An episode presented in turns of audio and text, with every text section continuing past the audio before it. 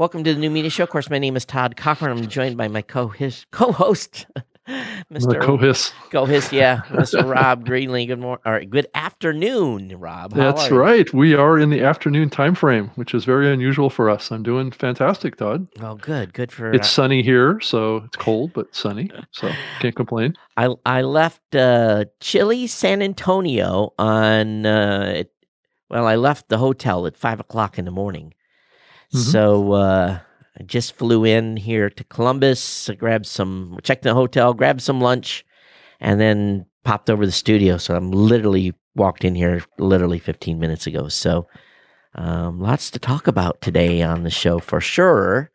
Yeah. But yeah. Uh, I'm going to tell you, I, I do have to share about my story going into San Antonio. Mm, what's, was, the, what's the story, Todd? I was, Tell us, we all want to know and I posted on Facebook. I was on a United flight coming in, and the mm-hmm. weather was really bad. They had uh, thunderstorm, lightning, rain, and uh, the first approach. I actually, you know, I, I, flew for the Navy for 25 years, right? So it's mm-hmm. not, you know, I'm kind of used to a little turbulence, a little, you right, know, rock sure. and roll coming in. I cinched my seatbelt as tight as I possibly could wow. cinch it. Wow. It, it, it, got my attention in, in, a big way, and I actually put my hand up on the seat in front of me, I I had concerns and I'm thinking to myself, he's going to go around. There's no way he's going to land. No way he's going to land this in this. And he did. And he waved off and went around. And we circled for about 30 minutes and then did another. The storm had passed the runway, but we had to go through it again to come in. And uh, yeah, it, it got my attention. It I'll just put it this way: that pilot earned his keep. Uh, that's one of those his wings. Yes, one of those white knuckle, and the whole plane was applauding. You know when uh, when we landed, of course, because it. You know I, you know I'd put that in the top ten most crazy landing I've ever been in. But anyway, wow, wow. Texas Podcast Conference Friday, Saturday. Jennifer Navarrete. I hope I'm pronouncing that right. She it looked like a fabulous venue. I've based on the pictures I saw. Yeah, it's really nice. Did a, yeah. It was in a. It was in a building that was co-shared by a fitness company and a church, and the church um, basically rents the space Monday through Saturday. Mm-hmm. And uh, of course, it was all set up already with a stage, and um, they normally pack about 800 people into that on a Sunday.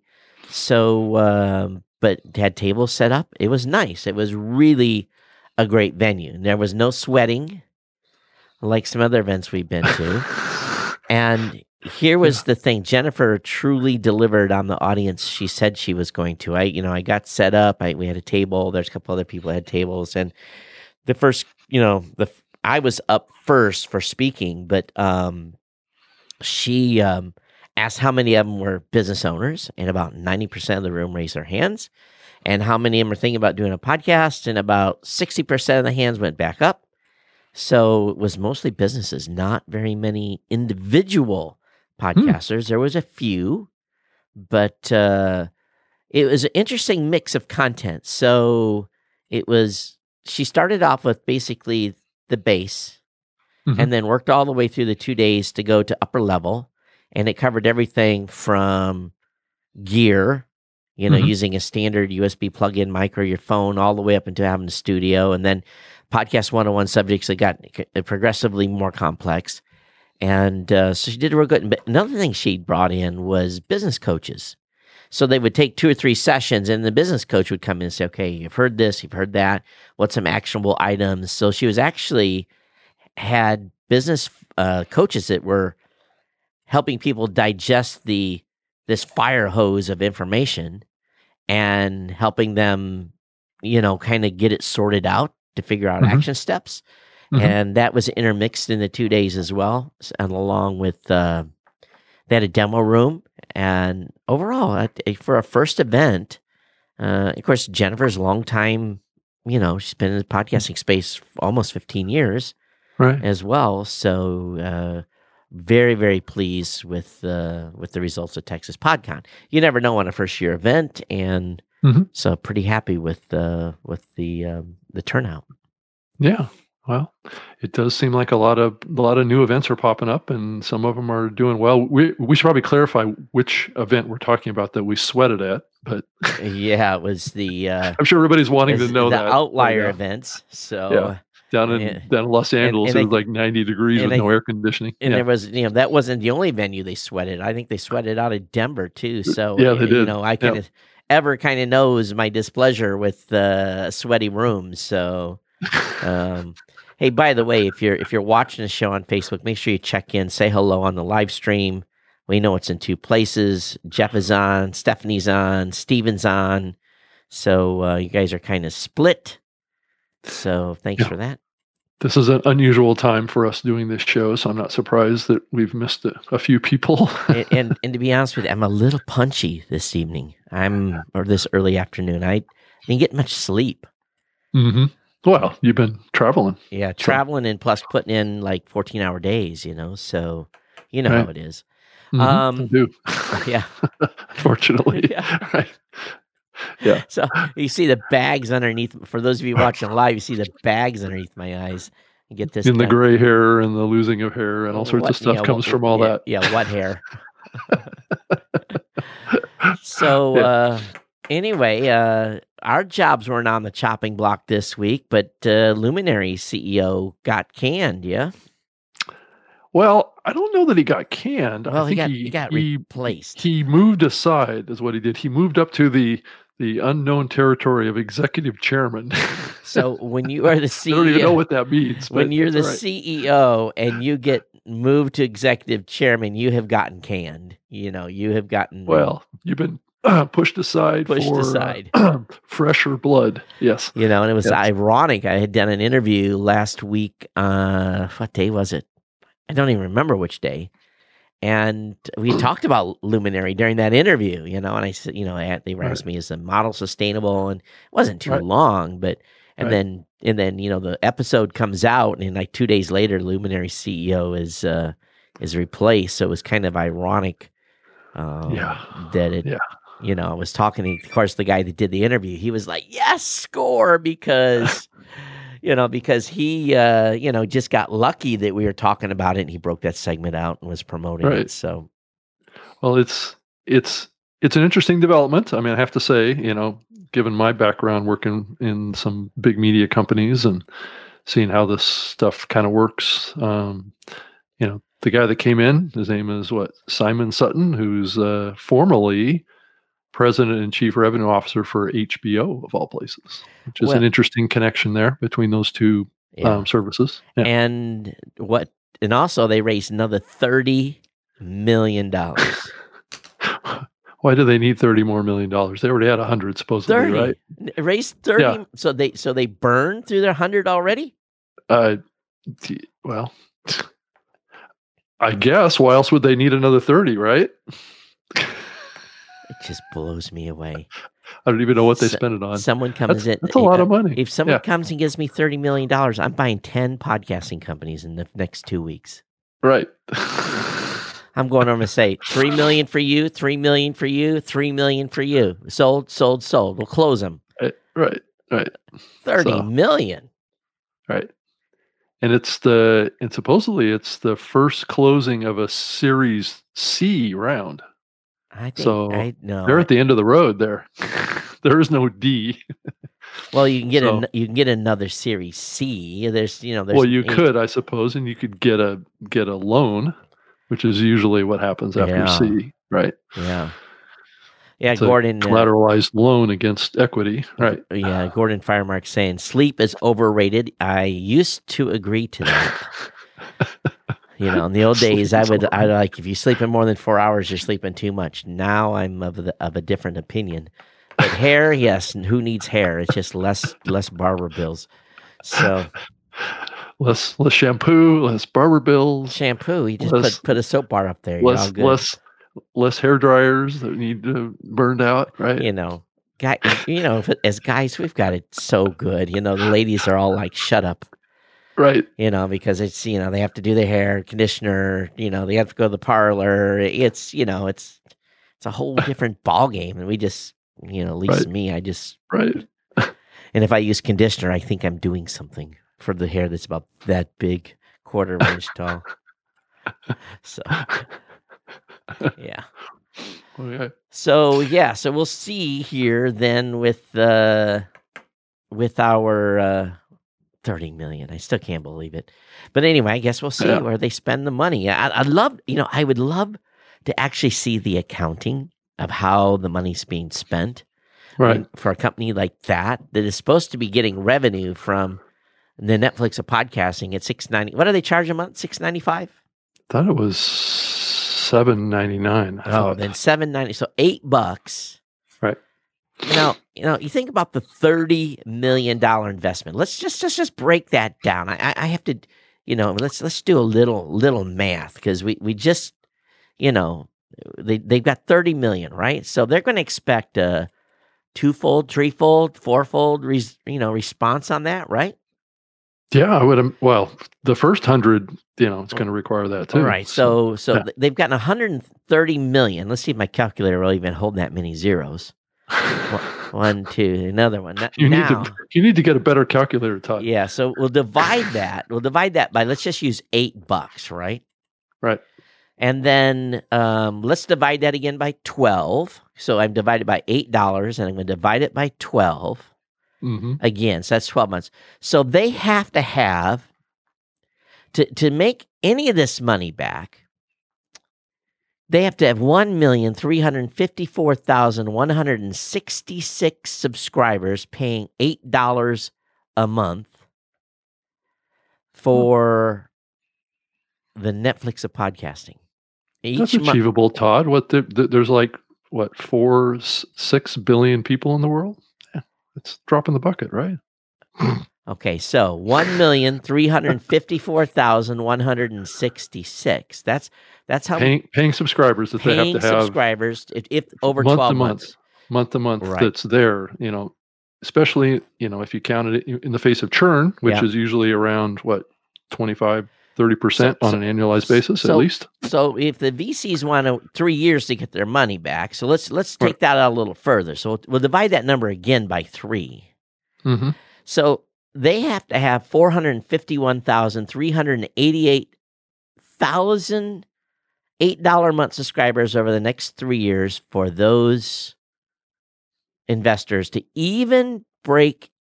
No, that's just that's just you- that's just that's Well, the Todd- revenue of that what they brought in for cash. Right. Well, Todd, that's not the game they're playing here, though. I know, I know, but I'm just showing the ludi- how ludicrous this is. they're they're playing the acquisition game. So They think that that HBO is going to buy them. Well, okay. Uh huh. Well, you know, think about Well, I, I, you right? know, I guess HBO podcasting. Then let's let's let's lay it out there like Hey. that. Like Netflix is getting into podcasting too. Yeah. They- D- don't There already is a Netflix of podcasting, and, and, it's and, Netflix. and Netflix already has a big subscriber base. They don't have to worry about venture. They're on the stock Right. market. well, and so so is HBO, right? Well, HBO yeah, could- true. Could easily get a get a million people if if they acquired it. Yeah. Probably, Yeah. it would be a. I'm sure it would be a different model than what Luminary is doing right now. And who knows? I'm sure that the the Luminary, this guy coming in from HBO, is going to probably put a higher emphasis on original content. Would be my my guess. That would be the only other reason that I would I would think that they would hire a guy like this. You know, I, I think that uh, the original content game. You know, I've been talking about this internally, and it, it it's it's it's tough. It's Oh, tough. yeah. You It's get- tough in TV. It's tough in movies. It's tough in any media. So but if you think about then Right. that thirty additional million dollars, and it depends on who they're getting in as talent, they may have to pay a million yeah, or two per show. Right. So it doesn't go that far. You know, they're, Yeah. they're burning.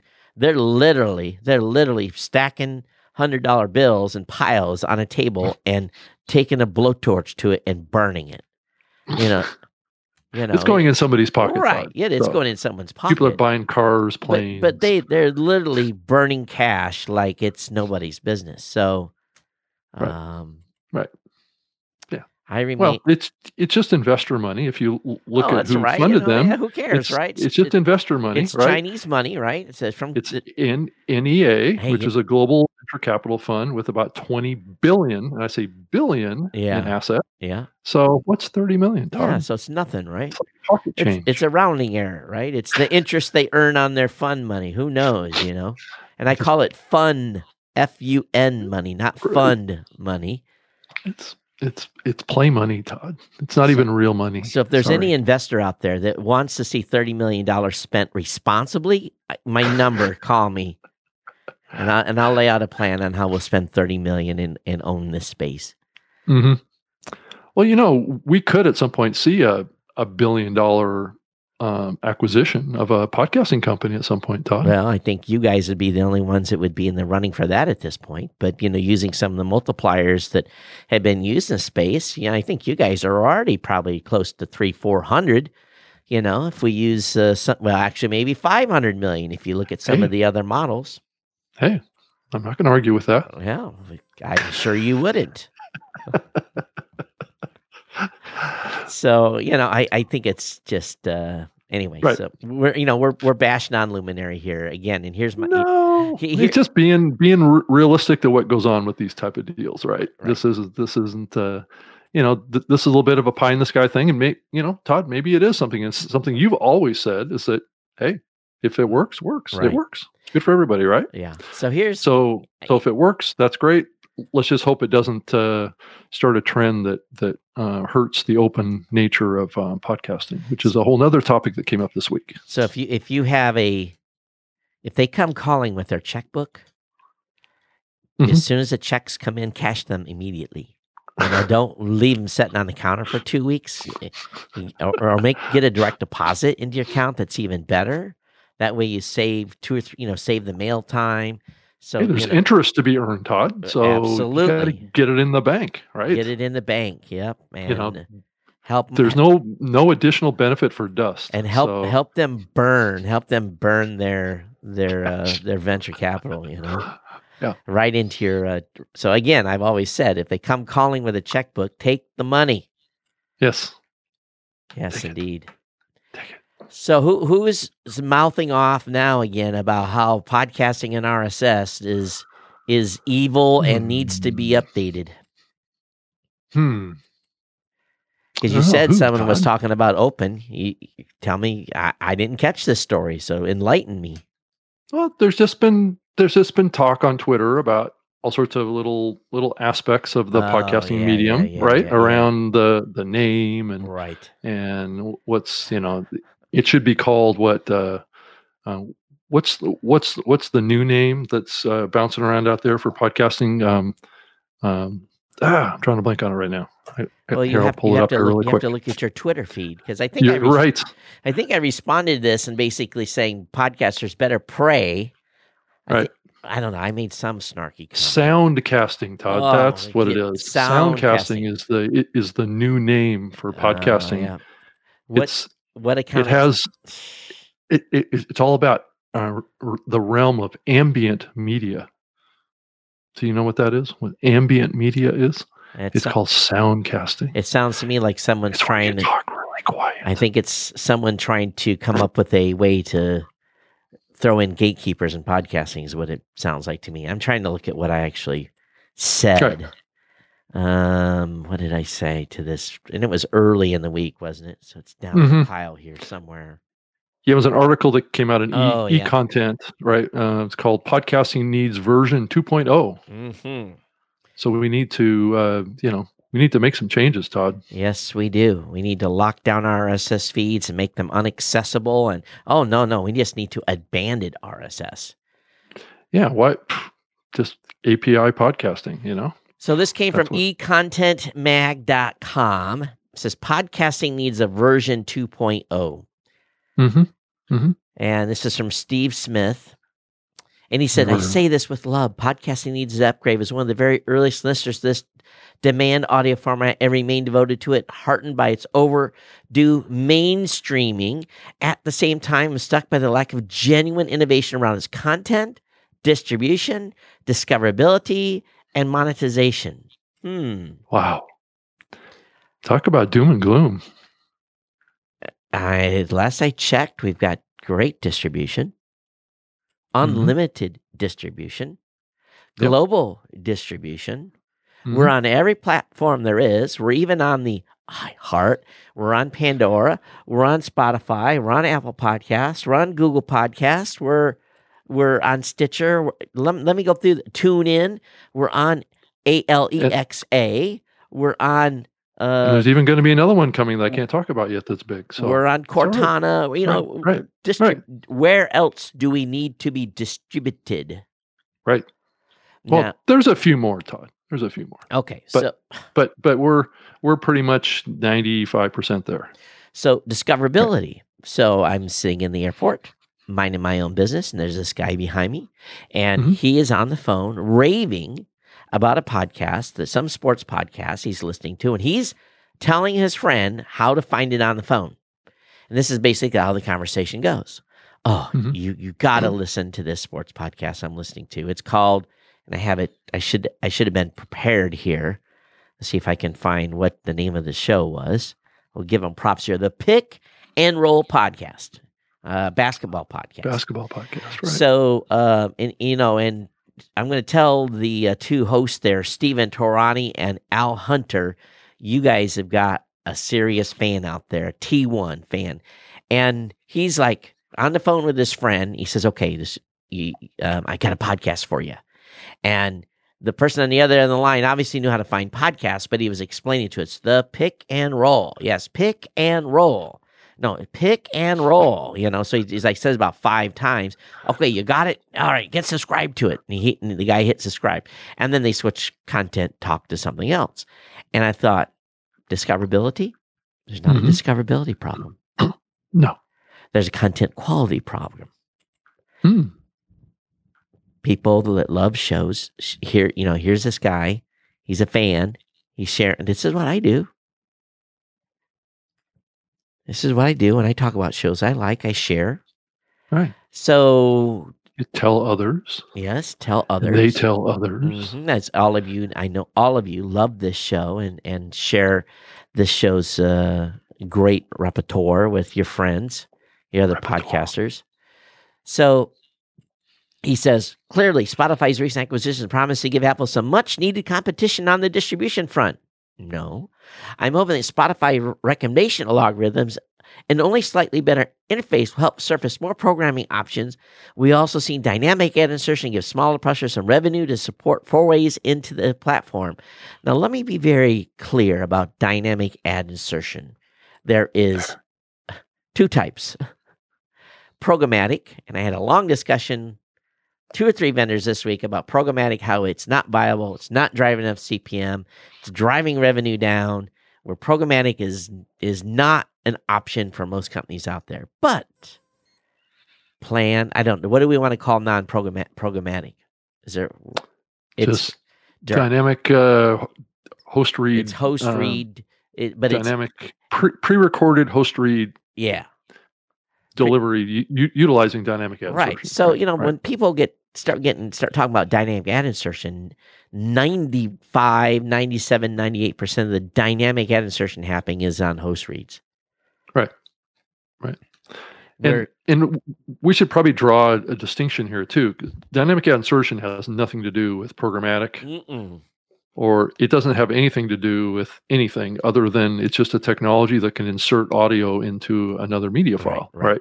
Pre So you can mid, put mid, anything in there. You can put anything in there, right? yeah, a promo So- for your right. yeah for anything Right. So what we're talking about here when we talk about programmatic is the typical type of advertising that flows through programmatic platforms, which is radio like ads. Typically, it's being sold into places like Pandora and Spotify and all these online streaming platforms.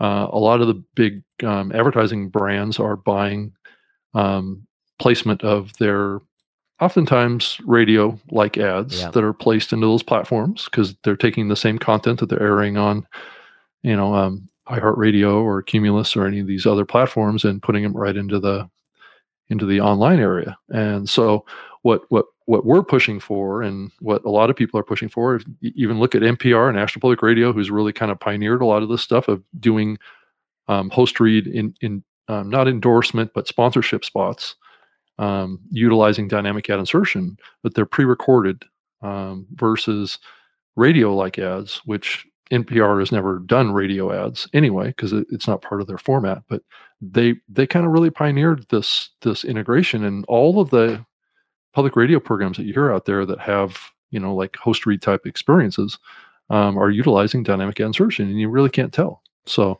so really, what we're talking about is the type of content that's flowing through dynamic ad insertion. And again, it can be a host read ad that you're doing today, and it can be done when you're recording the show, and you take that snippet Right. out, Right. and then later on you put something else in there. So Right. You can trade stuff out. right, so right. you know, I mean, even the, even the technology has the ability to go into a media file, an MP3 file, and identify, you know, this location to this location in the timeline, right, and be able to replace a, a, a baked-in host read. that's And right. I think that the whole industry needs to move away from baked-in host reads anyway in the long run, because what we're doing is we're locking in an unrealistic expectation on the part of the advertiser that they're going to get free ad placement Yeah, on your content the forever rest, for the rest of the Right. life. Yeah. and not have to pay for any of that. Now, the only thing I, and one of the few things I agree with him in this article, and this is, you know, I, Mhm. usually when it starts off this bad, I, I usually go, oh my Right. God. So um, he says that uh, publishers are as much to blame for isolating their audio projects into a podcast tab and rarely promoting them. Well, this is somewhat true. I would isol- I would say that what happens is is a lot of people that are in business or people that are doing shows that are going along with an established brand they don't Mhm. get the they don't put as much emphasis on having the required subscribe links and all that stuff on the homepage of their websites and, and promoting the show on the front page and it is it's Right. buried in a tab that's Right. but you know if that is that that's stupidity that's not uh you know that's that's a publisher's uh, marketing mistake. It's not an issue in the podcasting space. So I think the majority of podcasters, though, they're doing single shows and it's really tied directly to what they're doing. Do not make this mistake. Right. They have the ability to subscribe to their shows right on the webpage. You can listen via a web player or, you know, it's not buried on page three or tab seven of the website. So, Right. um, anyways, I, I just, this just isn't on, and he doesn't ask replacement of technology, at least in this, you know, at least Mhm. nothing I could see, uh, could see here, but he's pretty critical of a lot of things that are going on. He says, stop making podcasts. The volume of new shows has far outpaced the market's ability to absorb them. Now, r- your your Yeah. co- your cohort over there, Rob Walch, has a slide in one of his um, Mhm. events where he talks about the number of blogs. Mhm. What is it? Yeah. five million, Million, right? Or, yeah. something like that, or fifty million, some Right. some high number, and, And nobody complains that there's too many. right. It's the same with books, right? Yeah, yeah, N- that's- n- th- There's nobody out there complaining about a new book coming out. Yeah. So when you when you hear someone complain there's too many podcasts, I, I, I laugh because really, in the scheme of things, yeah, there's seven hundred fifty thousand podcasts listed in the Apple Podcast directory, but well under two hundred thousand of them are active. Right. So, So, your so your pool of competitors is much lower than people think. much much lower. Yeah. You know, so it you know to me some of this is you know they just don't fully understand the space and and you look at how many YouTube videos are being produced. You have a much higher chance of success as a podcaster than you do as a YouTuber, just on virtue of the number of. how- Let me Google this. How many YouTube channels are there? Well, it also depends on what's what's your genre too. I mean, how many shows exist in the genre that you're in? I think that those are your competitors right there. So how many? How, so there's 23 million YouTube channels, Rob. Yeah. 23 million where Uh, people are putting, con- there's just too many of those. They have they have to stop making them. and yet there's 200,000 active podcasts, and there's too many. Right. It's people see that 750 number, and then also it's it's complaining because the people feel like, well, I'm not getting enough people listening to my show. There needs to be fewer shows. Right. Well, we have to, we have to, yeah. okay, so we have to admit we have to admit that every podcaster is struggling with marketing. Right. I keep hearing it again and again and, and again and again and again and again and again. But you talk to them. What are you doing? What are you really doing to market your show? Right. And usually it's, oh, I put a Facebook post up or I tweeted something. Right. I made a little audiogram for Instagram. You know, a few little things. Yeah.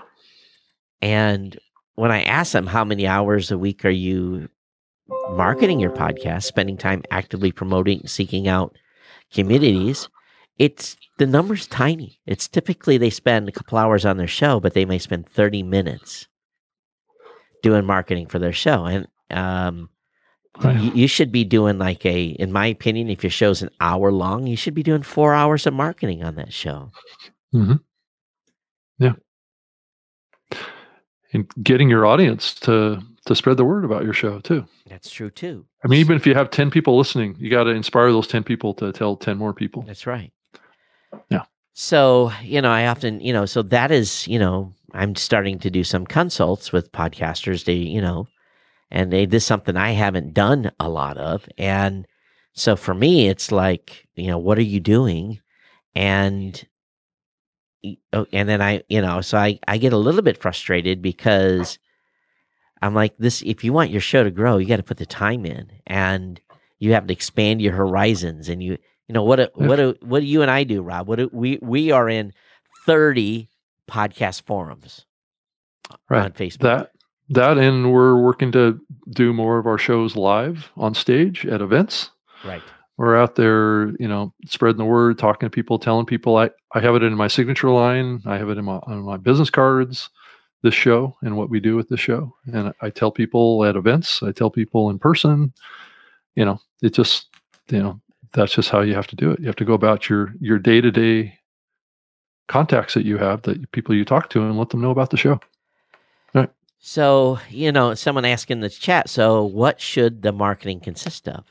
The marketing consists of you got to go where your audience is. Right. And it's not just blogging. It's not just Facebook. It's just not Twitter. It's not Instagram. You know, you need to if you want your show to grow, you you have to go to trade shows. You got to step out and find where your communities are hanging out and put mm-hmm. the time in, not to come in and spam a group, but to come right. in and be a part of the group. It takes it takes work. Right. You know, it didn't come in and look like someone, you know, because w- what is your opportunity? Your opportunity is you're right. in a group about your topic and someone says something, said, Oh, by the way, at the 22 minute mark on my ep- episode 23, I talked about this exact topic on my podcast. That is how you do it. And where do those opportunities come up? You're in those forums reading, mm-hmm. looking at topics, what comes up. You look at, and it's it's really yeah, it's work. That's why you have to spend time. Right. It takes work, right?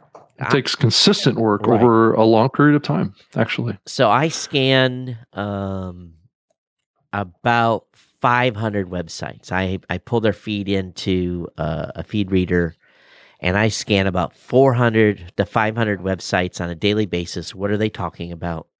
Mm-hmm. Where can I interject myself with, hey, right. we covered this, make a comment on the blog. Oh, yeah, I think right. you're on point with this topic. I actually, and by the way, I actually covered this on uh, my episode, my latest episode, and I provide the time hack and a link so that they can go and does that get me a lot of traffic? No, but onesie, twosies, threesies. Mm-hmm. The people come yeah. over, and then how many of those convert? Well, you, but you got to be so. You know how many podcasters are scanning and looking at 500 websites that are related to their type of content and interjecting right. and and it's that's why there's five million blogs, right? That you can yeah. be that you can yeah. be interjecting your you have to do it tactfully. You just can't go in and be spamming. Right. So, yeah. no. You have to be respectful of the communities that you're in. Yep. Um, and and participate and share and give value. Yeah. And then people will be attracted to you. You're building credibility is what you're doing. Yeah. So, and once you have that credibility, people are more likely to come over and listen to you. So Dave says, figure out who your audience is, go where they are, make friends, and then tell them about your show. Right. it's a pretty simple formula. But you have to. But Rob, You have to be there, you have to put you have to put the time in. right? And a lot of podcasters, they do their pod, and you know, sixty five percent of podcasters could give to peak. They they do their show for fun. They have fun. They build a little community.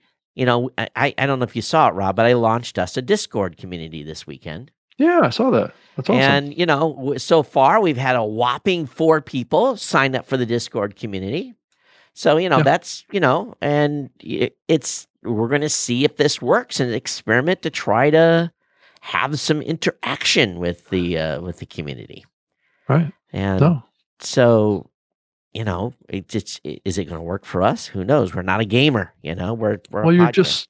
It's kind of like building a podcast. You start out with you know a couple people, and it Yep. turns into a couple more people, and Yeah. next day it turns into a couple more people, and it just it grows. It's the same thing that, that we did with the the Facebook page for this show, right? Yep. So you know, here's the deal. It's uh, podcasting's marketing problem is largely the content creators' ability to. Well, they should be going out there and doing some of this. And if they want to, if they don't have time for it, then okay. So make an investment in your show and hire someone to do that. Right. And find those opportunities. Yeah. But you know, if you're not in every Facebook group that has is around your content genre, I'm just going to smack you side to head right now and say, "What? Are, why not?" Right. You know. Yeah. So it, They it's, thought I go ahead. they thought I made a made a new um, piece of artwork for our our live on stage show Oh, at uh, oh, Digital you- Hollywood. Oh, you did. I did. Here, let me throw it up on the screen, really quick. Here, let's see if I can do this. Remember, you have to audi- we have to be uh we have to describe this so that uh Oh yeah. all right, so I let will. me I will. Okay, I want to. I'm trying I'm going to share something here. Okay, so okay, there we go. Now let me There it is. Aha. Yeah, Uh, that's nice. yeah. I just sent it out on Twitter too, so people can see it. So new media show live November 14th, 2019 at 3 p.m. with special guest Digital Right. Hollywood, VP Content Right. Partnership, Libsyn.com, CEO Blubrry PowerPress, host Geek Right. News Central. Use my Right. radio promotion voice. Yes, I think I prefer your your natural voice, Todd. Okay, all right. So It's anyway, much much more authentic to to who you are. yeah. Right. So we're going to be at Digital Hollywood on November 14th. Right. Exactly. Keep- on on stage live, it's going to be streamed video too. So oh, that'll be it's fun. going to be taken care of. Ho- ho- Hopefully, hopefully we can walk out of there with a recording. So well, I will bring something this time to make sure we get a recording. You know, bring Okay. associated cables to make sure we're plugged in. Right. I'm sick and tired of relying on other people. Say, "Oh, it, we lost your recording," Right. or it was so blasted out that it was, you know, Right. eight hundred decibels. That's what that's what happened to us at at uh, Dragon Con. Yeah, yeah. Yeah. Uh, that would have been a hard episode to edit anyway. that thing was full of. people people would have been amused by that episode. That it was Oh, such an I- unusual episode we for the would show. have we would have gotten hate mail. we, you know, people get awesome. people get mad when I when I uh, use a cuss word on here, and we get email because of that. That one was full of every f bomb in the book, you know. So it was well, and some entendres oh, and Oh, and some stuff sexual was- references. yeah, there and- was some non politically correct stuff. I'm going to get me fired in doing this show, you know. didn't come from us. No, and I, you know, my my eyeballs were about this big around. You know, I'm looking at this guy like, "Well, what are you saying? You know, you better slow down and drinking the beers you're drinking right now. That's another thing we need to do is make sure that any guests that we have on our live events know that there is no alcohol prior to the event. well, Todd, that was Dragon Con. We did that. At we did that episode at- at, t- ten o'clock at night, and that that that's when the beer taps go open. Is at ten o'clock at night. yeah, and, and Yeah. when the when the PG thirteen filter goes off right. too, and exactly. it can go R. Exactly. you so you can do it at, at 9 p.m., but but we just can't do it at 10. But there was stuff that, that was said during that session that I'm thinking, you do you want a job in the real world and industry and want this on the street? You know, there's stuff that we live in a whole day. You know, 20 years ago you might have got away with that, but you can't say he. There was stuff said that you can't say today. and we also had a had a woman on the uh, episode Yeah, too, which was, which was she was like, She- "Okay, we're changing the subject That's now." right, right. You know, she was uncomfortable. I was uncomfortable. She was uncomfortable. You know, so Right. anyway, so that's where Yeah, a little lesson of stuff going sideways. Yes. All right. So anyway, we've we've uh we've beat up on folks that are talking about changing the podcasting space again. Right. But let's talk about uh you know, I, I just maybe we need to get uh, well, I don't know. He probably won't talk to us because we're peons. Who's this? The iHeart CEO. Oh, Mr. Bob Pittman. Yeah. Oh, we can get him on. No You- problem. Oh, you you ought to get him on the show. Really. I, and we should we should have him as a guest at uh, Digital Hollywood. That I would don't think be he's going to be there. I don't think he's Oh. going to be there. oh, that would that would be the guest to have. That would be a coup if we could get him on. Yeah. Because um, you know, I, I, I he's you know, it, uh, you know, he's making news. It's you know, but it it my my my hackles get raised a little bit. And it's not nec- even from a competitive standpoint, but just some of the stuff he says has the same. let me see if I can find it. I, I where did I put it? I put it in the podcast movement community. Yeah. So if I I'll read what what uh, what was quoted at least in the reporting here. Let's. It's, it's still it's gotten enough. It's gotten. It said Bob Ho- Bob Pittman, iHeart Radio CEOs, has been interviewed on CNBC, a U.S. business news network. In the interview, he said that podcasting is an extension to radio, adding that the company is encouraging everyone to get into podcasting because we're the leader. We got the big library and the big shows. Nope.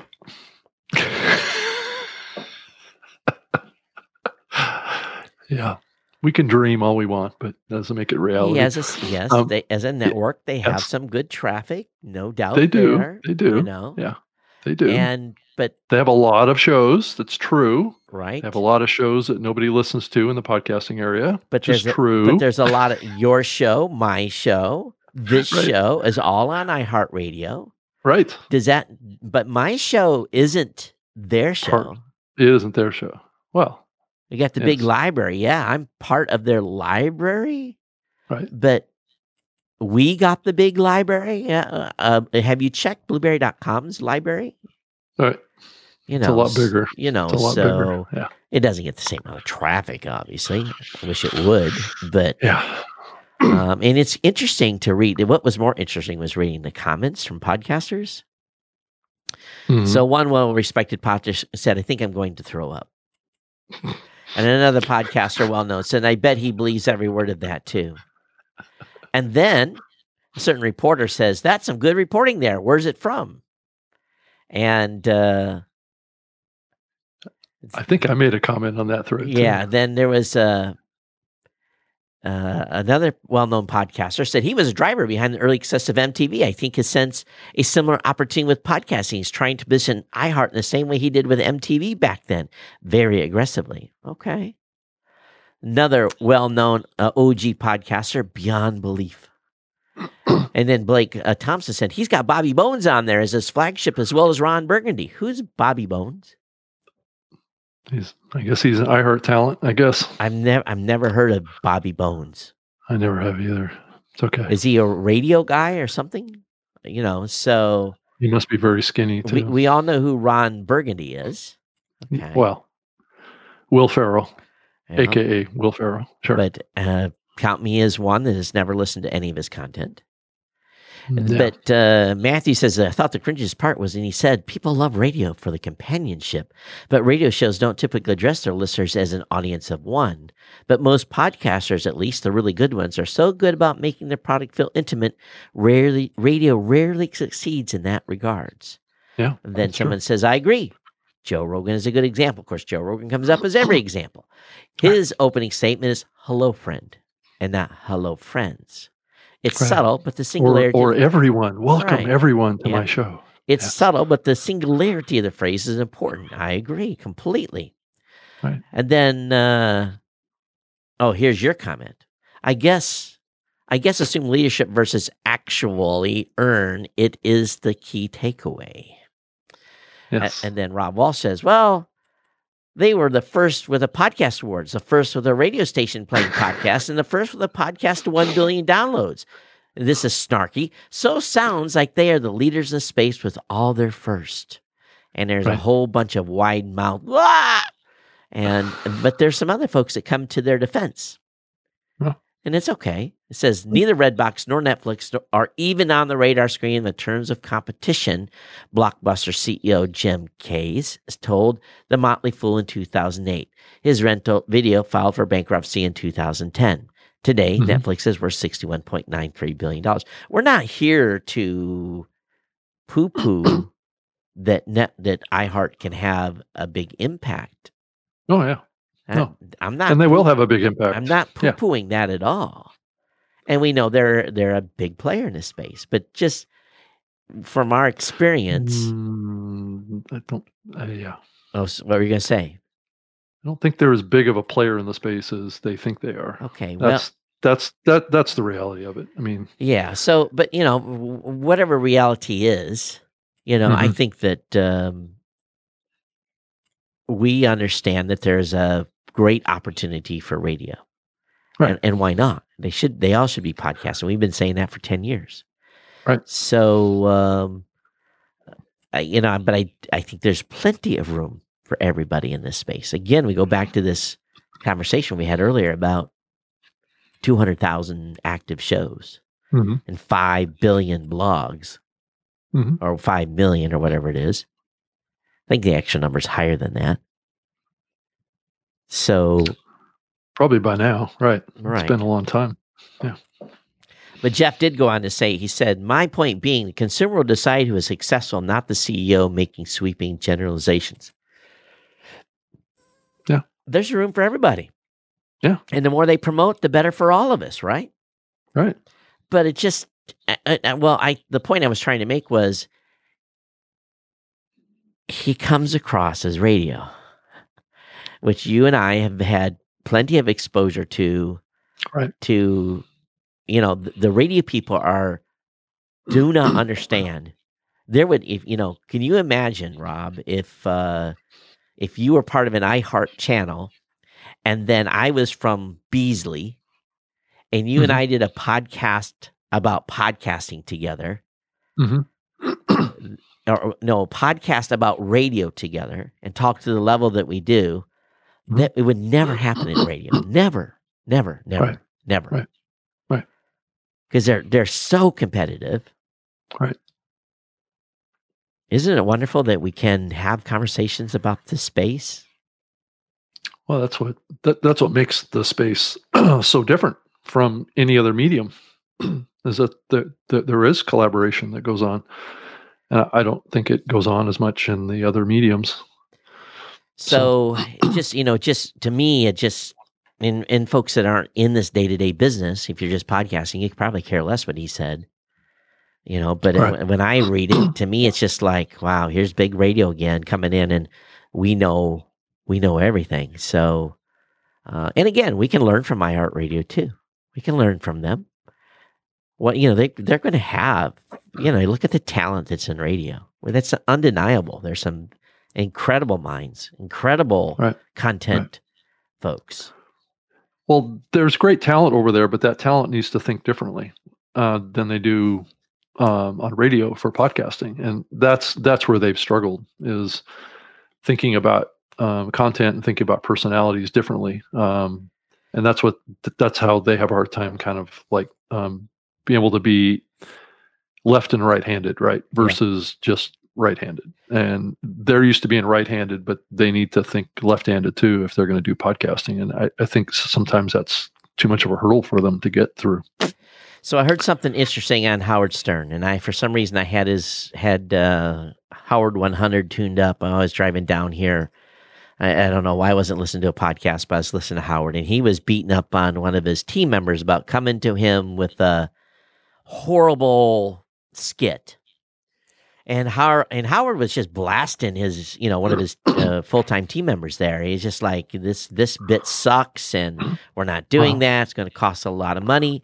But Howard Wow. said something that was really interesting. He says the reason this sucks is it's not radio first; it's TV first. He says we're radio first, and we will do content on this show that is radio first. And I thought to myself, "Whoa!" Now Howard's had negative things to say about podcasting in the past. Mhm. He is through and through a radio talent of high regard. Look what the man has accomplished. Right. You know, and people can learn lessons from the you know, if you can han- if you can handle the content because boy, they really go they go X on that show. Right. Um but if you look at what Howard has done, I would I would have no doubt in my mind if let's say XM Sirius said, Howard, our contract's over. And if Howard so choose not to retire and he decided that he would go podcast, I have no doubt in my mind he'd have a successful blowout show. Right. There'd be no doubt in my mind because he would adapt and he would then mm-hmm. switch to podcast first. He's going to say, "Okay," and I and I and Howard's never going to do this. He's never going to do a podcast. He's already I- sick of doing. He's already sick of doing XM radio. He's he's down to like three or four days live a week. Maybe I don't know. He's cutting his time down. Right. Um, but Do you think he's heading towards retirement? yeah, Is that what you think? I, I think so. But you know, he's he's still getting paid big bucks. I think he just got renewed. Yep. You know, so but what what I'm really trying to make a point here is that if Howard did decide that he was going to go podcasting, I have no doubt in my mind then it would be the same discussion. We have to be podcast first. We can't be radio first. Right. And he would he would transition if he was no longer on radio. He would make the complete transition, and he would bash radio five ways to Sunday. He would have fun with it, you know, coming over and being a podcaster. Will he do it? Never. I don't ever see Howard Stern doing it. But ra- I think radio folks have to understand they're they're radio first right now, and until they decide podcasting is going to be, Can some- they be both those? The problem. I don't. Can they I, be podcast first and radio first? I, I think that's separate. Yeah, if you have two staffs, Two two separate divisions of the company, right? absolutely. Yeah. And I think that's that's the direction. If you look at iHeart, um, that's kind of what they've done, right? They acquired the the Stuff Works folks out of Atlanta, Sure. um, and which created us completely separate division of the company for original podcast content. So from Right. that perspective, if that's being implemented and they are the content team and they are the you know the podcast Right. division of iHeart, which I don't know if they are, I don't know how that integration has went, then iHeart's on the right track. You know, Yeah. so Yeah. and, and and it's a good strategy, but I don't think most radio, uh, you know, podcasting is still an afterthought. They don't want to Yeah. put budget at it. So that's kind of my angle on. Well, they're still testing it. They're still feeling it around. They're still trying to figure it out. They're still trying to show some success. They're, you know, and I think that the Ron Burgundy thing was a little bit of a misunderstanding of the medium. Um, actually, I feel like the the the Will Ferrell podcast would have been much more successful than a Ron Burgundy podcast. Hmm. So, and because if they would have done a Will Ferrell podcast, that would have been a, a a pure understanding of the differences of the podcasting medium right. around authenticity, realness, and you know, just look at Joe Rogan. He's a classic example. Just replace Will Ferrell, you know, into Yeah, Joe Rogan. yeah. You can see the same phenomenon Yeah. happening. So I, you know, one thing I heard at Texas PodCon that I was probably the one of the few things I disagreed with is a panel said, "Listen, your your podcast should be able to be interchangeable with your host. You should be able to put a new host in there." And it's and I and I'm like, no, no, no, no, Doesn't no, work that way. doesn't work Yeah. that way in podcasting. And there was a, so I think that uh, you you know people tune in for you and me. Right. The host is everything. It's, not. everything. It's it's really the most important thing, and the topic is second. I, I, So- I agree. Yeah. You know, you and I could go off and do another show and Right. probably be successful with those shows. but this show has its own DNA at this point.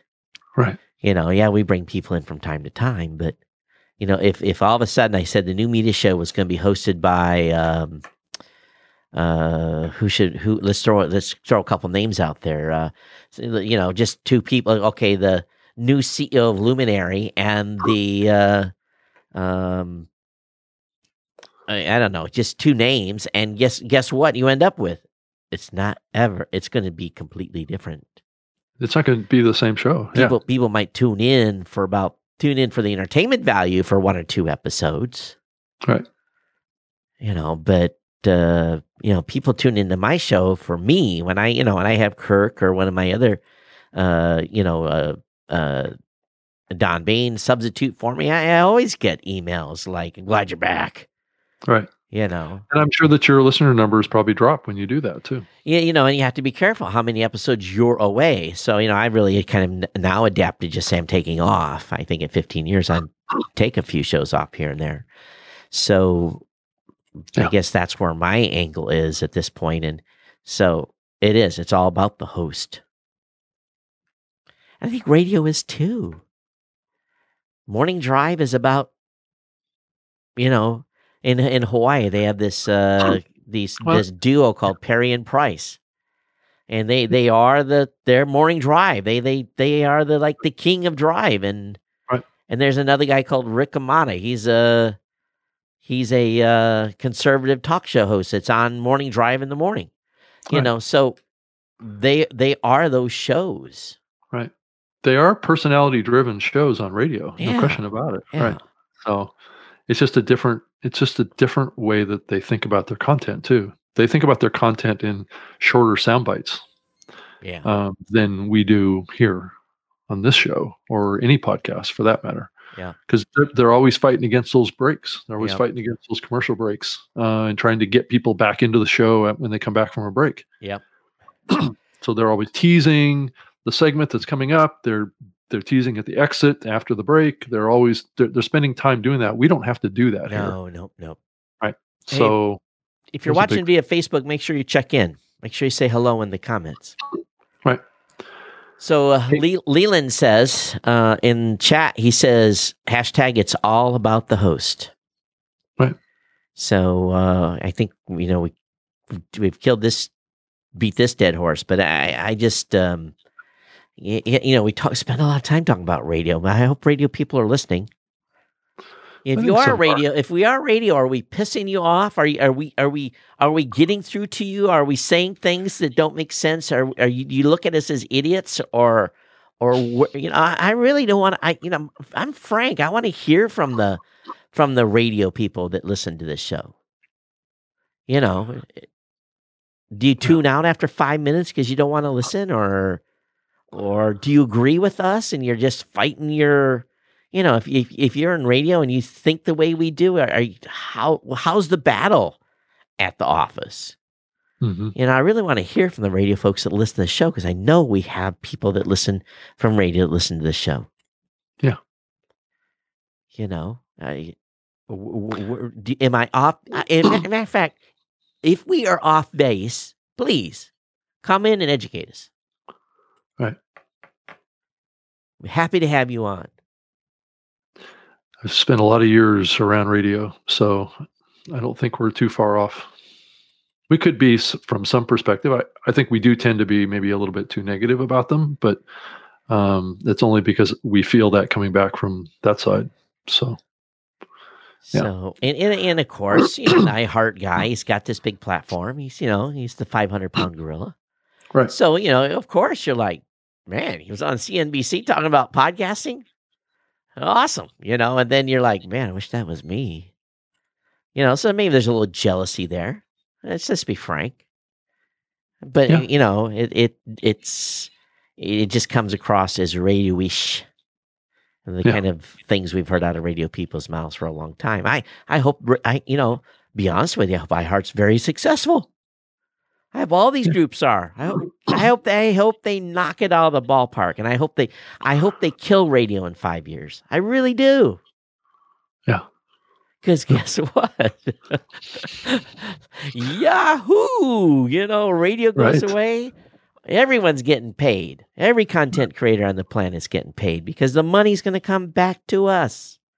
Right. There'd be so much. It's going to shift over from from radio yeah, over to this but there's medium. going to be right? so much. There's going to be so much. You know, you look at radio advertising, billion, billions, billions and billions of dollars, and we're not even at six, seven hundred million.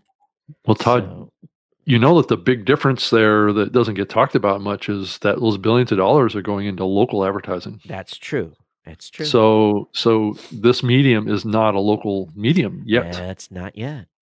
So I think that there's a good opportunity long term to think about podcasting as a local medium. That's when we're going to tap into those big budgets. Well, it takes. You have to have if you're gonna. Okay, let's look at it this way. If you are today listening to radio, Right. You're listening to it on the way to work, on the way home, and maybe in the office you're listening to Mhm. piped in music. Maybe. But maybe at the office you're listening to Spotify or Pandora or Apple Music or something Right. like that. So if you're listening to radio today on morning drive, that means there has to be daily content that is available for people to listen to that is is I, I don't know. I don't know if podcasting is going to work for local because it- can. it's gonna There's have- no technical limitation. it's going to have more it's going to more to do with it's going to be content. I think it's going to be going more about live Hmm. because because you know you can't do morning drive. You can't well, live is live is always going to be important, Todd. No uh, question. yeah. So Um, it's just the problem with live is it doesn't scale, it scales for local, and it scales for radio right? to some degree, right? But why why does it scale for radio? I guess is the is well, the bigger you- question if- because those radios come on when people turn the ignition in the car on. Well, not not so much anymore because know. now you That- get a digital dashboard. that's that's what's going to take down radio is the fact that people aren't going to have that's not going to be the first thing that starts playing in their car is the radio. I looked at different, you know, I got I my 2009 Mazda CX9 had AM, FM, Sirius XM, had Bluetooth, Right. and my 2019 Ford Edge, click, click, click, and I'm Hmm. listening to whatever I want and load I mean, the app. I mean, my Nissan Leaf that I have, my, my electric car that I bought in 2011, w- when I get into my car, it starts playing um, Apple Music off of my phone. Right. It doesn't. It doesn't. Uh, it doesn't start the radio. that was the you know it's just like HD the battle for HDMI one on televisions. You know we've talked about this before, but so Right. but I think still a lot of people tune into. Well, you know, I also look at um, when I uh, on my way down here to Columbus, um, about an hour out, I will load either Waze or um, Google Maps Right. because it's going to tell me if there's anything major ahead that's going to cause me a delay. That's what I look for. I'm not looking for content, I'm looking for traffic. And with Waze and Google Maps and whatever others out there are now starting to reroute us around traffic issues, it's better than any traffic guy will ever do because it's all crowdsourced. It knows the car's sitting still in traffic where it should be moving. Right. So I think that uh, you know a lot of people tuned into the morning drive to find out what's happening on the 101, you know, in Los Angeles. Yeah, but can't can't Waze. Um, They- it does I. I, does it actually chime in on your audio listening and tell you what's coming up? Uh, maybe it does. The way I use it is I just look at it. You know, Yeah, uh, it's more of a visual thing right now. Yeah. But, but there's nothing to to stop them from in, in it, it Rob, it may, popping into it- your your listening to audio, It, may have that, and I don't even use it. So Right. saying you know yeah. accident ahead Ahead or slow down whatever, right, coming right. or those kind of things. Yeah. It's the same with weather updates too. Yeah. There's very little that live radio does that can't be replaced. It's true. And but what one thing that can't be replicated is the spontaneity and having the scale to be able to be doing morning and having the the the local football coach come in and say, Right. "Hey, we're you know we got a big game. It's homecoming or whatever you know whatever it may be." I agree. Live sports is is probably going to be the savior of radio. Really? I th- I I think it could keep them alive. Yeah. Huh.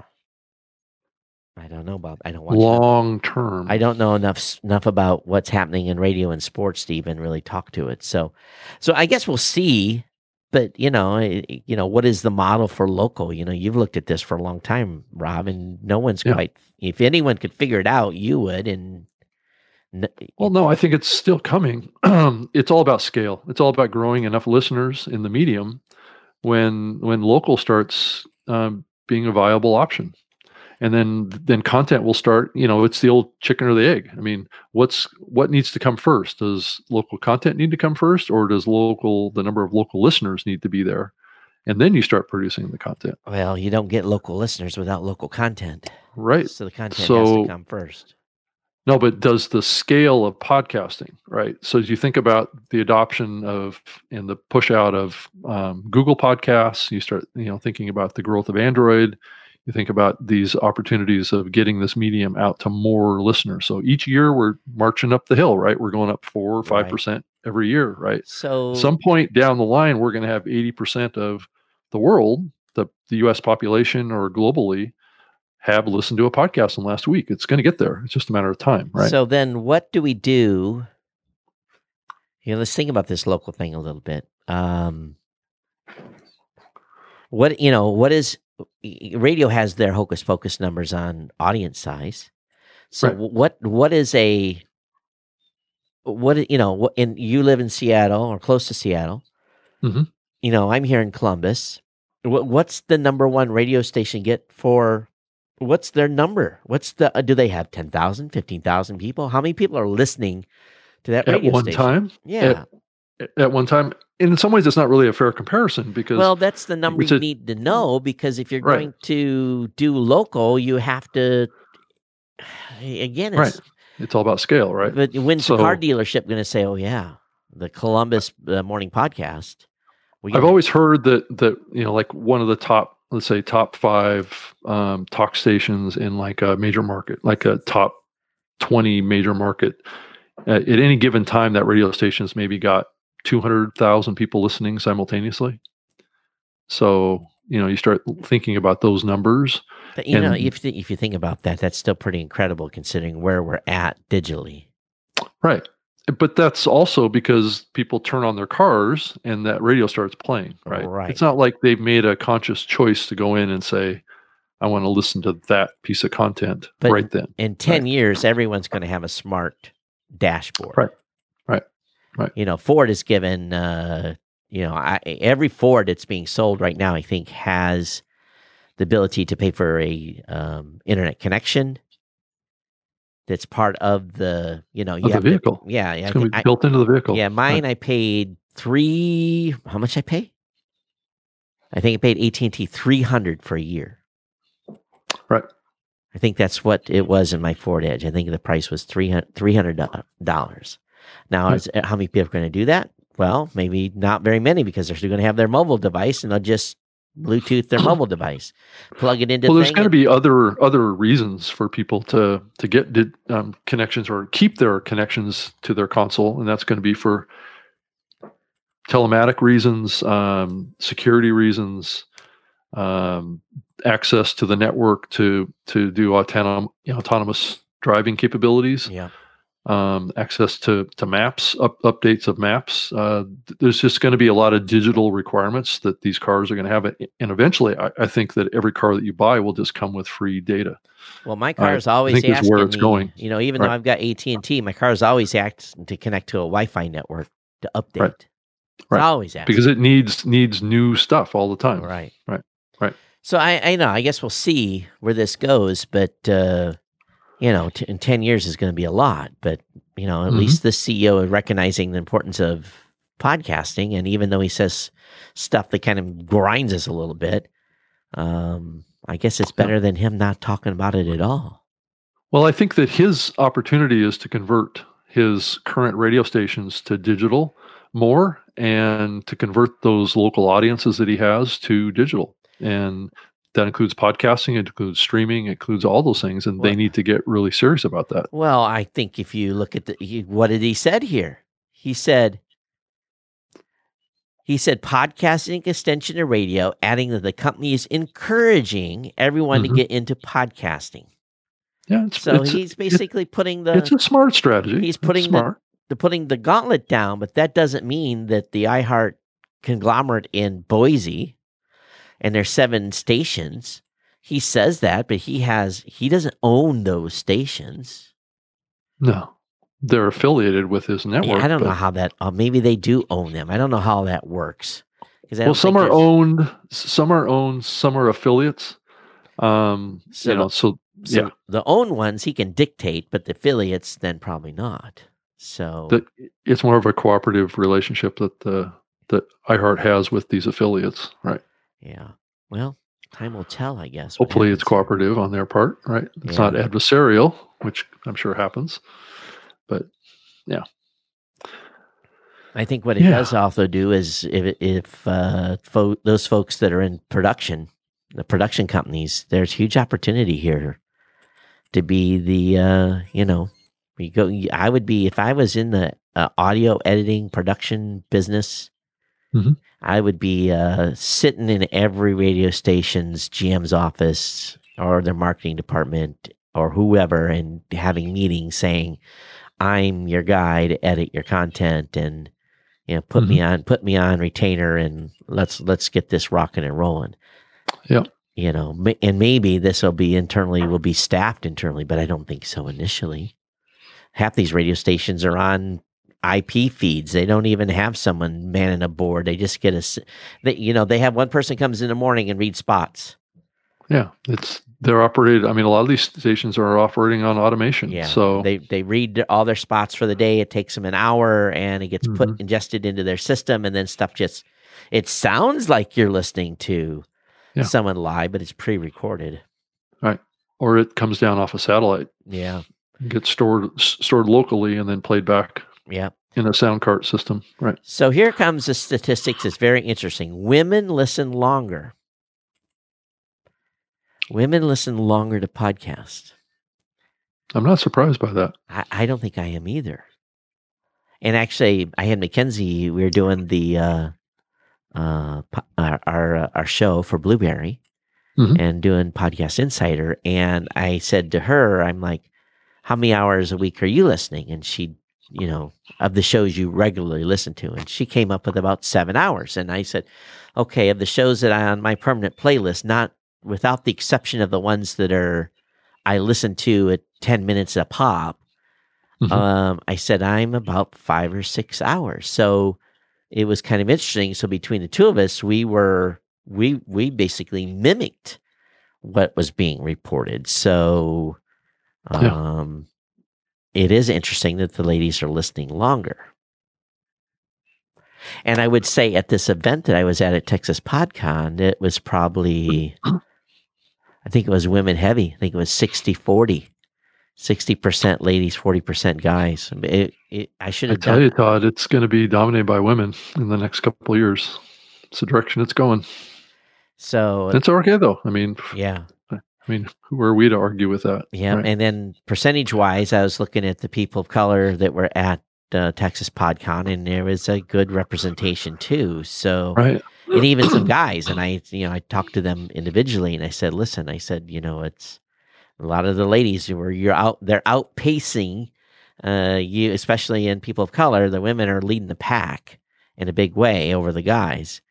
And uh, the the I gave away two hours of free consulting, and it was Mhm. actually a guy that again he's you know we're talking at lunch, and he ended up being the winner. So I'm going to get to help him with his with his uh, strategy. But I think that um, and and uh, he was African American, so I'm excited about that. You know that opportunity to work with him. So I'm going to be able to learn something Mhm. from it, and he'll get something learned from me. So um, I it, to me it's like that's my concern is okay who who are we leaving behind in this podcast content journey at this point Right. and i think with the the demographic that's missing now um and maybe i'm just not seeing it is i don't see a big asian community uh doing podcast um Right. i think that's underrepresented in the space. Um, I don't know. I'm sure there's some if there's some other groups too. Right. And maybe the audience can help us out. What do you see a shortage of out there? What what do you want more? What what what ethnic group are you part of that you think should be doing podcasts? Well, I think Asia has been um, has been lagging in the adoption of this medium, but from the, the signs that I'm hearing and things that I'm hearing, that's changing, kind of like what's happening in various parts in, in Europe and uh, as well. So I think um, we're starting to see numbers out of Canada and Australia that are trending around higher consumption per capita um, of podcasts than even in the U.S. So the the the trend lines are strong. It's just that all those markets are coming at the medium from a different place, and that and it's um, been a little slower to adopt because of the the media landscape that yeah. exists in those countries is different than in the U.S. So, um, yeah, uh, things are definitely growing on a global scale. There's no question about it. And I also think that local is the next big thing that we're going to be wrestling with over the next probably five to ten years. Yeah. Is that timeline on that? I think uh, you know, but you've been thinking local is going to go bigger sooner than it's this very slow. Well, I thought that the audience for podcasting was going to grow faster than it has, and and it's and it's being held back uh, for reasons that are a little hard to explain right now. So, you know, yeah, a- Android's probably probably the biggest reason. Yeah, that is hard to explain. So, did you hear, oh, did you hear about the meeting Google had down in Atlanta?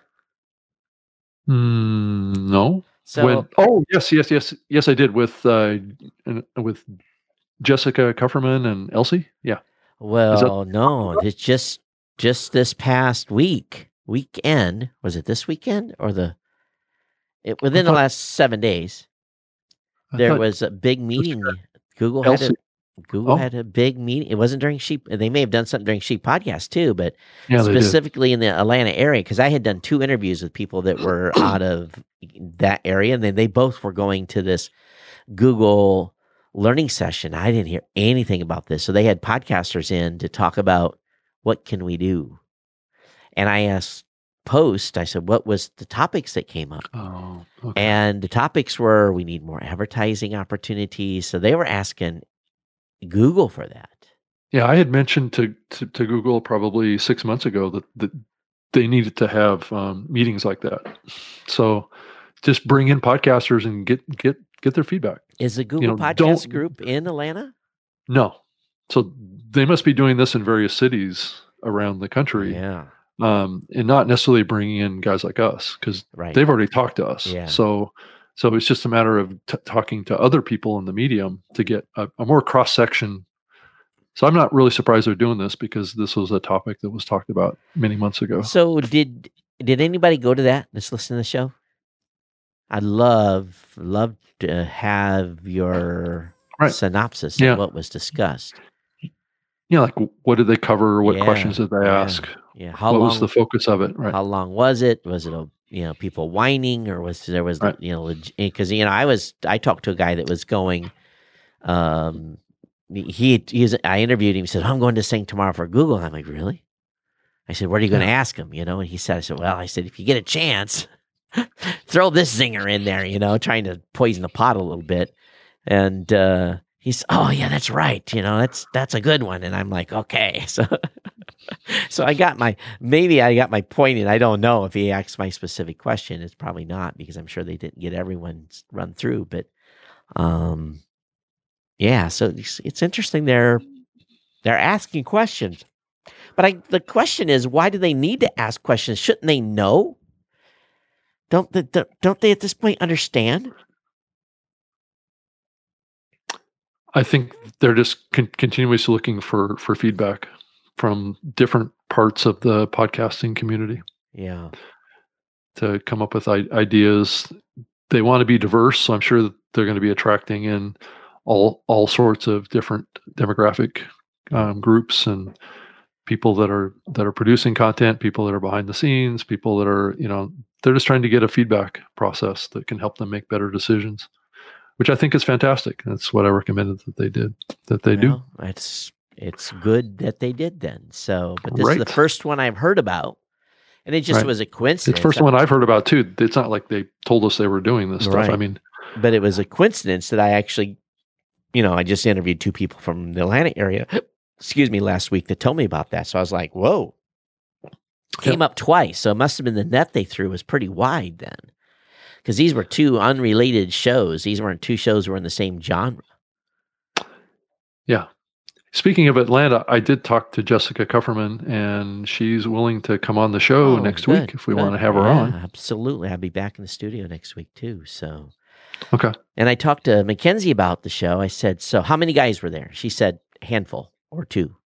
Right. And uh, I said, "Oh, that's great." And, and I, she said, uh, um, and she had mentioned, uh, maybe I shouldn't say, um, I think it's good that the guy stayed away. Yeah.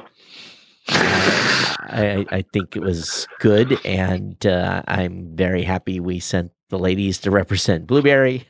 right. So, uh, Rob, I think you guys need to upstaff a little bit on more women and then leave the Robs. I know you didn't go, but leave the other Yeah. Rob at home next year. Right. I I tend to agree with that. so, uh, yeah, so I was surprised that there was only like 10. You know, like she said nine or 10. And I actually heard it from a guy, and that was another thing that was kind of funny. There was a guy at Texas PodCon that had went to She Podcast, and he said the same thing, nine or 10 guys. So, um, yeah, and I, you know, it's one of those events where you better be on your best behavior. right. yeah, you, you, you better be on your absolute best behavior, not be doing any uh, frat boy stuff at any of those events. That's true. You know, and it was so true. and it is, and the reason I say frat boys is because one of the topics that came up was uh, one of the gentlemen says, "I want to do a show." I said, "I've got all these friends that were wild and crazy in fraternities, and now they're you know, twenty years later, they're dads and they're all calmed down." And uh, he said, "I want to figure out that transition." And I'm asked, I said, "Are you married?" And he goes, No. I said, Well, I think that's the answer that you're probably looking for already because, right. you know, if you're still single, you might be in frat boy mentality versus being married Right. and priorities Right. change. Mhm. yeah, right. Because he was puzzled how these all these guys were, you know, had settled down and become respectable, uh, you know, contributors to society instead of crazy Right. wild men. So, Right. The other guy I'd love to get on the show too is Owen Grover, uh, who's who's the the fellow, the CEO of uh, Pocket Cast. oh, So yeah, so- he'd be good to have on. yeah, yeah, he threw out some good good zingers down at Ozpod down in Australia uh, Yeah. here recently, and he made a tweet um, just this past week. That's actually, you know, this is this is what it reads: We should be in the business of protecting open ecosystems. Right now. RSS is just that. Tomorrow, who knows? But we should be thinking about what happens, for example, when Apple's traditional leadership in the in the podcasting um, market share wanes a little bit, uh, and other less altruistic players might uh, seek to fill the void. Right. So he's he's he's thinking about the future and the the risks that exist around RSS and Well, he, his Right. his company, uh, Pocket Cast. yeah, his company. And he's he's formerly of iHeartRadio too. well, at the same time, though, his company relies on open RSS to feed the podcasting space. He, his exactly. his a- app does not exist without an open ecostructure. Right. Right. So, he has a vested interest in this. So it sounds. Owen, it would be great to have you on the on the show. We can talk about all this yeah. stuff. Are you listening? Uh, Send us an email. We'll have you on. I think he is. I I- think he's probably listening. I think Yeah. we're, you know, I think what we have here is, you know, and I did that a little bit yesterday in my second presentation as I, I'm trying now to no, even, even I'm doing a podcast. I did a session on uh, business, a session on actually on uh, hosting and, and, you know, media hosting. And uh, Mhm. so I, but I did a preface with like 10 slides talking about the history. And I'm going to try to fit that in wherever I can on any of these events I'm getting because you know, after I got done giving that presentation, the people came up to me and said, I really understand, you know, why the importance of uh, RSS and having it be this open standard, why it's so important, you know, because I, you know, I've got a couple of graphic slides on that presentation. And, um, you know, it gets always gets a chuckle out of the audience. But then when you explain the backstory on why, you know, why we were such rebels and why open is good and why be- uh, mm-hmm. closed is bad, and mm-hmm. you know, and use that gatekeeper um, reference, which everyone can relate to. And on then, then you know, it's just like deplatforming. You know, people that are getting a lot more people are. Right. There are people that I know, Rob, that are in no way at risk of their shows being deplatformed from Facebook, but they're so afraid of Facebook and their policies. They've actually set up, um, how should I say it, second accounts on on Facebook. Yeah, or... they've set up 2nd mm-hmm. accounts on Facebook, and they've made those. I'm, I'm had to be real careful here. They've made those secondary accounts uh, admins on all of their pages and groups, oh. so that if they are ever, if their account is ever shut down, hacked, mm-hmm. taken over, whatever, that they have the ability mm-hmm. to recover their entire everything, all the all the work they've done on Facebook. And we know mm-hmm. Facebook is being very crit. You know, they don't want people to have second accounts per se, right. especially if they're yeah. not real. And uh, right. you know, so I thought, mm, I thought, oh, that's interesting. And I'm sure you could probably set a husband and wife or a partner up and make them admins accomplish the same thing. But you know, right. when you have people that are saying, I'm concerned about, right. you know, the, the potential of losing my Facebook pages and groups, not so worried about the personal feeds, but more about the business aspect, I was like, and this is some of the just content that they shouldn't be worried about, but they are, they are. Mm-hmm. Right. That's interesting. It yeah. is interesting, yeah. So if there's a little bit, you know, people are not trusting Facebook to do the right thing. Um, yeah. So is our government. so I think that uh, right. Right. you know we'll have to see what happens there. You know, and, right. But yeah. again, it goes back to you know you can't be deplatformed if you if you basically have a host that has you know, reliable ability to deliver to RSS or you have it on your own website. Mm-hmm. So, I also heard Todd that uh, I'm sure you're familiar with the Headliner um, yeah. service, right? It's at headliner.app. Yeah, they've reached uh, out to us.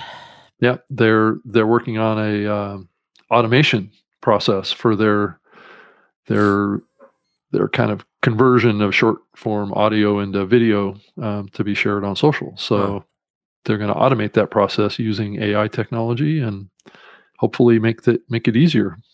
You know, um, here's the thing. I we've got a lot of companies out there that are mm-hmm. integrating with companies like yours and mine, mm-hmm. and uh, you know, I so if you're with Headliner or you're with Chartable or you're with one of these other services, um, we've been burned before. Are you referring to Clammr?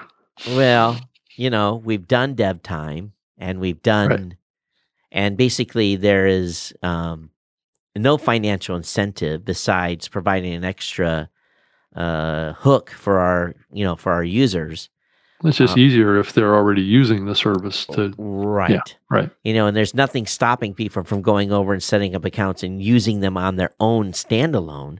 Right. So you know, when companies come to me and say we want to integrate, mm-hmm. and we want to work with, you know, we want you to make it easier for your our, your podcasters to use our service. I'm kind of as a business owner, I'm like, well, what's in it for me? You know, um, right. If it's something that's going to be great for our listeners, yeah, we'll we'll take the the incentive to do that. But uh, mm-hmm. uh, you know, we don't have unlimited developer resources.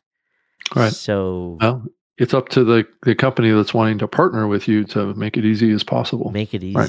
easy, easy, easy, easy. Easy peasy, as they say. Yeah. So, yeah. Dave Jackson earlier in the show asked me, Todd, did you get a job for the Browns. Love the orange. This is Blubrry orange behind me. So it's part of our color palette. No, and, and, even though this office is in Columbus, Ohio, we don't uh, profess to be uh, Browns fans. So Oh. I think that's a Golds fan, not Browns fans, right? yeah, it doesn't look really look like Brown's color to me. But No, it doesn't either. I guess it depends on the, his his color profile of his screen. yeah. So Rob, Yes, we made it to ninety minutes. we did again. Yes, we did. Do we have any? Did we miss anything? Oh, I'm sure we did. Sure, tons of stuff, but we we we went deep today, Todd. We went very deep I think we did on topics today. Yes, Yeah. So we dived in. Did uh did you? Did we you, didn't even talk about the podcast one super listener survey Oh, that was released, F, Todd. F that. So anyone um Well, it was an Edison research thing, so it was legit, right? okay. Okay. Okay. Yeah, I, I, I, okay, I'll give credit where credit is due. Yes, podcast one paid Edison to do that, and I'm sure it's got valuable data. Uh, They've been paying Edison for years now, so yeah, I'm glad they've got. I'm let that cat out of the bag. so I'm glad Norm's writing that check, and can you know it's good revenue for Edison. Anything that makes them Right. successful is good. Right. There's nothing, you know, Yeah. I, I, I'm sure it's very, very, it's very legitimate data. I Sure. don't want to d- disparage Tom at all No, here. I mean, it's, it's, uh, it's fabulous stuff. It came up showing that podcasts were the most popular medium for people that are considering products and services in advertising. So Is it? Yeah. I glad it's confirmed. I don't think there was any doubt before, but it's just, but it just like blows all the other ones away. Right. Right. Yeah. It's like, yeah, it's like double. I guess I should course- read it. But you know, when I hear anything come from podcast one, though, I have a you know I have a tendency to ignore it. So, Right. Yeah. Well, But it's if Edison put it down, it's worthy of read. So what else? think so, think, too. think that's it. Uh, hey, did we strike a nerve with you at all during this show? If we did, we want to hear from you. It's Todd at blubrry.com. R- Rob? I can be found on Twitter at Rob Greenlee. That's with two E's on the end. And uh, if you want to send me an email, you're certainly welcome to do that. If you want to send it to robg at libsyn.com, or you can send it to just uh, rob dot greenlee at uh, gmail.com too. So uh, we thank you all for tuning in. And uh, if you have an idea for a guest, or if you are been hanging out quietly listening and grinding your teeth uh, about things we say, uh, love to have you come on and give a counter argument or can jump in the pile. But uh, sounds like we're going to have Jessica on next week, which will be exciting. We'll get a full rundown on She Podcast and Yep. what their plans are for the future. There is a, you know, it it's getting to be very crowded out there for events. I'm, hmm you know, Oh, yeah. I'm doing three back to back. coming we're up and we're just in trying November. to figure out, you know, the budget is not unlimited. As much as I want to write checks for every the every one of these events, it's, Yep. I, I, you know, and I'm and, and people are pissed when we can, we say sorry, And s- sponsorship dollar levels are going up, way up, right? you know, Which and- makes it even harder to spread it across to everybody. Yeah, and and you know, because it's the Spotify's of the world are driving the numbers up, so they've got budgets that we don't. So Mhm. it is what it is. Um, you know, we'll be there, but I don't know if we'll be able to be a a flagship every time. So Right. Because I can take those dollars and put that into, you know, butts butts and seats coding and marketing and all the other things that allow us to pay the bills. So Yep. so I anyway get it. anyway, New Media Show, newmediashow.com. Get subscribed to the podcast while you're over there. Tell your fellow podcasters about this show. As I tell everyone, if there was a, if it was possible for us, matter of fact, that's maybe what we should start doing, Rob. Maybe we should come up with a certificate. If someone has listened to 100 episodes of this show and donates $1,000 to the show, that we would issue them a PhD in podcasting. Wow. Do you think that we're, would, do you think we're now would, an educational do, institution. do you huh? think that would that be, do you think that would fly? Do you think we'd get away with that or, uh, Um, hmm. Um, It'd be fun. I don't just- know. it'd be I don't fun- know. We might get get in trouble with the with the government. I don't know. I don't think there's any rules on that, and especially if we put disclaimers on the on the certificate. But uh, it might be Right. something. That's true. Might be something fun to play around with. But yes, Right. you- right. Okay. and of course, you notice how I tied it to money. Might- Right. Thousand dollars. Wow. Hey, if, if raise if, my if, eyebrows a little bit. If you It's can like, be okay. a knight on the on Right. the no agenda show for a thousand bucks, right. you know, you can get a PhD in podcasting by listening to the new media show. So There you go. that's that's that's been the tagline for this show for a long time now. yeah, Get your PhD in podcasting. Yeah. Listen to the new media show. that's right. Right. And you can, you know, and and so anyway, I just thought that would be not that we're expecting to make a penny, but I I, I thought it's might be kind Well, of fun to throw it out there. We're like the the podcast university, right? And we issue PhDs under the podcast university Yeah. brand. Well, why right? not? Why not? Why not? Why not? if anybody's qualified to do it, we are. But you somehow you we'd have to prove that someone has actually listened to 100 episodes of this show. Does that mean I- have to go get an education degree in order to to make this happen? no, it's or- it'll be No? the it's the new media show university, you know. And There uh, oh, there it is. know, th- Okay. there it is. You know, it's a because there's all kinds of these fly by night Oh. universities that are out there. it's just a form of a mastermind, Todd. uh, you, you're about to get hung up on. So, all right, everybody. Thanks for being here. Thanks for being part of the uh, part of our family, and uh, we want to hear from you.